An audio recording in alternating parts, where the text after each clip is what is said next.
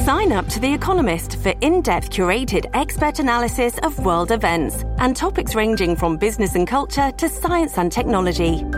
You'll get the weekly digital edition, online-only articles, curated newsletters on politics, the markets, science, culture and China, and full access to The Economist Podcast Plus. The Economist is independent journalism for independent thinking. Go to economist dot com and get your first month free. He's involved in a number of businesses. He's a great role model. Telling it like it is. Giving you both sides of the story. This is Cats at Night. Great American, a great New Yorker. Now, here's John Katsimatidis. Well, this is John Katsimatidis. This is Cats at Night, the number one show at five o'clock. And uh, a very, very sad day today. Uh, uh, we have a tragic loss. Uh, Ivana Trump uh, just passed away uh, about an hour ago. And And uh, I've known her for a long time, and it's so very sad. And uh, uh, anybody in the uh, in the studio that wants to comment, uh, Judge Weinberg? Sure, sir. I had the occasion to meet her a couple of times. A very elegant, a lovely lady, very down to earth, very pleasant, and was always trying to help the people of the city of New York. Uh, Ed Cox? I never had the privilege of, of meeting her, so but uh, I, I understand that she was a very fine person. Well, Donald Trump well, also he put out a, a statement regarding his ex-wife, and he said she was a wonderful, beautiful, and amazing woman who led a great and inspirational life. Her pride and joy were her three children, Donald Junior, Ivanka, and Eric, and she was so proud of them, and we were also so proud of her. Uh, when she wrote her book, I interviewed her for Cat's uh, Roundtable, and uh, I look forward that uh, uh, I've instructed our people to uh, get it, and uh, we're going to replay it on Cat's Roundtable this uh, Sunday morning. And uh, she, the interview was an excellent interview, how proud she was uh, of her children, and and uh, I had tears in my eyes at that point, and Uh, It was an excellent interview, so I look forward to replaying it on Sunday. I, I understand uh, we have uh, Mister Dershowitz on the line, Lydia. That's right. Uh, Professor Dershowitz, just a couple of decades at Harvard Law. He's a leading constitutional lawyer in the country. He also has another great book out, The Price of Principle, Why Integrity is Worth the Consequences. Welcome back to Cats at Night, Professor Dershowitz. Well, thank you. I didn't know uh, Missus Trump, but of course I know her three children, and she really did a good job in in raising them. It's probably not easy to be in the spotlight the way she was when she was Donald Trump's wife and thereafter, but I know her three children, and I know she'd be very proud of what uh, they've done with their lives and, and, and their, their own families, et cetera. And so Uh, may she rest in peace. Alan, it's uh, Richard Weinberg. I want to talk to you about what's – there are a couple of big issues going on. One is the attack on the Supreme Court of the United States. Now some of the left-wing ideologues are trying to push the idea that there should be an – catch this – an elected Supreme Court of the United States subject to their decisions being reviewed by the United Nations. What do you think about that, Professor? It's the most absurd, anti-American, ignorant – approach I've ever heard from radical Democrats, and that's a pretty, pretty low bar when you think about that. But the idea that you have a judiciary that is supposed to be a check and balance on the elected branches of government to themselves be elected uh, would eliminate essentially the judiciary of the United States. Uh, look, many of these folks on the hard left would like to abolish the Supreme Court.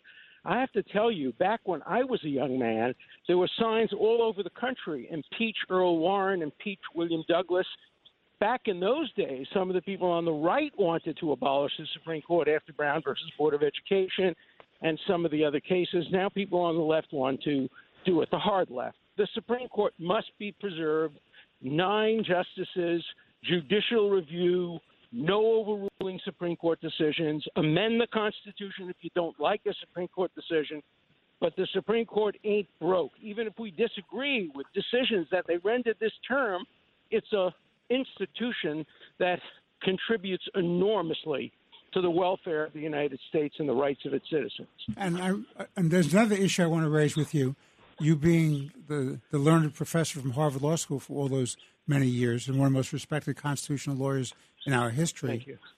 You have a situation where a lecturer at Harvard Law School is saying that all the judges who voted to rescind Roe versus Wade, the six of them who voted that way, should be challenged, gone after in public, and never have a moment's peace. Do you know about that? Well, it's what's happening to me, obviously. It's the same thing. It's why I wrote my book, The Price of Principle, because I don't have a moment's peace. I go to Martha's Vineyard, and people yell at me uh, when I'm having lunch, when I'm having dinner. Uh, because I represented the President of the United States, which was my constitutional duty to do. The hard left is becoming uh, impossible when it comes to uh, allowing people to live decent lives. Uh, these justices, look, I disagree with that decision, but they did it on the basis of principle. Justice Alito is an extraordinarily principled man. So is Justice Kavanaugh. So are some of the others who I know. The idea that they should be disrupted in their lives, their children, their families, that the majority leader of the Senate should make a statement that could actually serve as an encouragement to people to come and assassinate a justice of the Supreme Court the way somebody tried to do with Judge Justice Kavanaugh. It's, it's just disgraceful. Well, they just are anti-institutionalists. They want to bring down the country. And we must oppose them, particularly we in the Democratic Party, the center of the Democratic Party. We're the ones who have an obligation to stand up against the hard, hard left of our party. President Biden is doing that today as we speak in Israel. He is standing up against the hard left. He is condemning the Ilhan Omars and the A O Cs and saying that this administration will never accept a B D S or calling Israel genocidal. There has to be more of that from within the Democratic Party. I don't believe – this is Ed Cox, Professor. I don't believe that the President Biden has condemned the protest outside the, no. uh, the justices' homes, even though there is a federal law that prohibits it, which the Justice Department is not is not enforcing. I agree with you. The the and I've written about this and spoken about it. The press secretary said they had the right – to do it. Well, you know, the Nazis had the right to march through Skokie, and the racists had a, had a right to yell in, in, in, in Virginia, Jews will not replace us. That doesn't make it right. The president should condemn those actions and say, look, you have a right to do it. We have the right to condemn you for exercising that right. You don't have to exercise every right in the wrong way, which is what these folks, I think, are doing. And I just, as a First Amendment person, I want to condemn in the strongest terms these protests, just as I condemn protests on the hard left that uh, make people, uh, uh, intimidate people for taking different views and protests on the hard right. Nobody should be protesting in the manner in which these folks are protesting, justices of the Supreme Court. Professor Dershowitz, Harvard is now being accused of kind of having an anti-Semitic sentiment.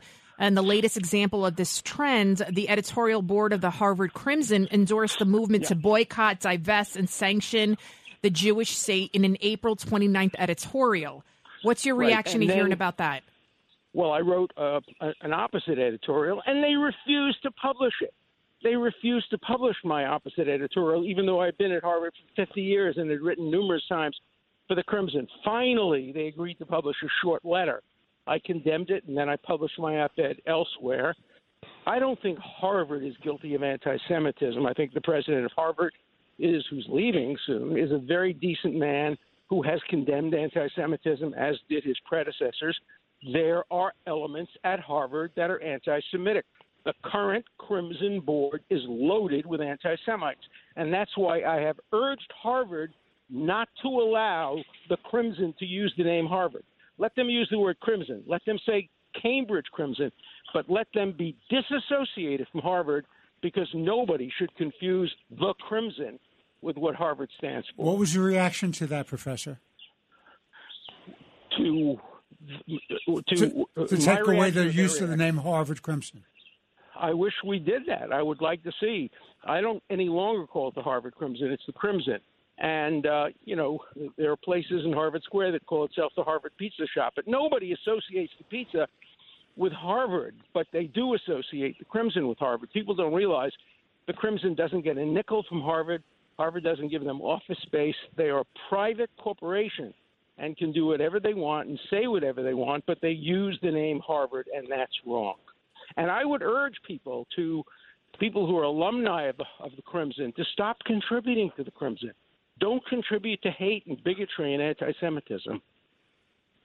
Well, Professor Dershowitz. Well, that's, certain, that's the right thing to say. Yep. I mean, a, thank you, Professor, for straightening out. I never knew that. Yeah. I always thought it was part of Harvard because it said the Harvard Crimson. Of course, most people think that, and that's what's wrong with it. That's why there should be no use of the name Harvard in the Crimson. Let it go on with its bigotry. Let it adopt the attitudes of the Ku Klux Klan and Al-Qaeda, but let it not be associated with me as a professor there or with other people who have gone to Harvard and have contributed and love Harvard. The Crimson has nothing to do with Harvard. Good to know. I, I, you you kind of see this uh, trend among a lot of so-called journalists, uh, Professor Dershowitz, that oh, yeah. they're yeah. very beyond left-leaning. I saw I was listening to Ari Fleischer, and he was talking about how he did a, uh, a survey, and they found out that among the press corps, it's like it's staggering how many Democrats you have. It's like twelve to one Democrats to Republican. I think that's what's wrong. And then he also said that when the, a lot of the journalists think that their job is to affect change, to move the needle, to swing the pendulum. As a reporter myself, as a, somebody who studied journalism, I was told to just report the facts, and it's up to the American people to move the needle. What do you think? Well, that's that's why I'm suing C N N, why I'm going forward and spending my own money suing C N N, because they doctored a tape of mine where I said a president could be impeached if he committed illegal, unlawful, or corrupt conduct, and C N N said I said a president couldn't be impeached. They took out the words illegal, unlawful, and corrupt, and had their commentators say that I think a president can do anything, kill somebody, f- fake an election, um, and uh, uh, engage in, in extortion or bribery. That's what they said on C N N, and they're going to pay for it because we're bringing a lawsuit and we're not backing down. Well, I would not want to be on the other side of the courtroom against you, Professor Dershowitz. Thank you so much for all of your wise words, and uh, keep on fighting the good fight. And how can we get I your book, uh, Professor? And, uh, correct, The Price of Principle. Yeah, and I think you'll like it because it really deals with how difficult it is to be principled in today's world, but it's worth it. Right, and it's available where all books are sold, correct, yeah, sir? Amazon, and it's doing very well on Amazon, so please read it. Okay, great.